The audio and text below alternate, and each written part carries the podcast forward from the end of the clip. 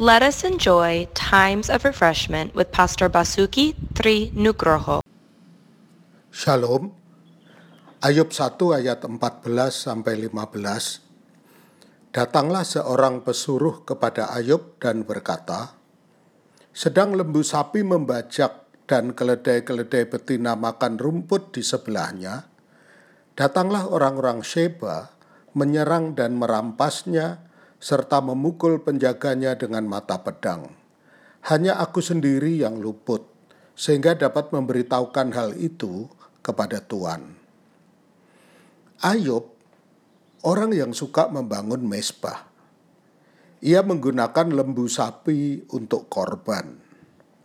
Saat iblis mau menyerang dia, maka hal pertama yang iblis serang bukan dirinya, bukan rumahnya atau asetnya.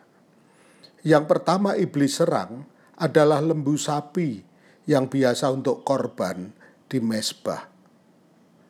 Musa pada awalnya ia minta ke Firaun untuk membawa umat Israel pergi untuk beribadah. Namun respon Firaun justru dengan membebani mereka dengan lebih banyak lagi pekerjaan, supaya tidak ada waktu lagi untuk beribadah. Stay at home menjadi kesempatan baik membangun disiplin mesbah keluarga. Anak-anak dan seisi keluarga akan melihat bahkan terlibat di dalamnya. Jika hal ini disiplin kita lakukan, maka kita akan memiliki kehidupan rohani yang baik bersama keluarga. Tuhan memberkati.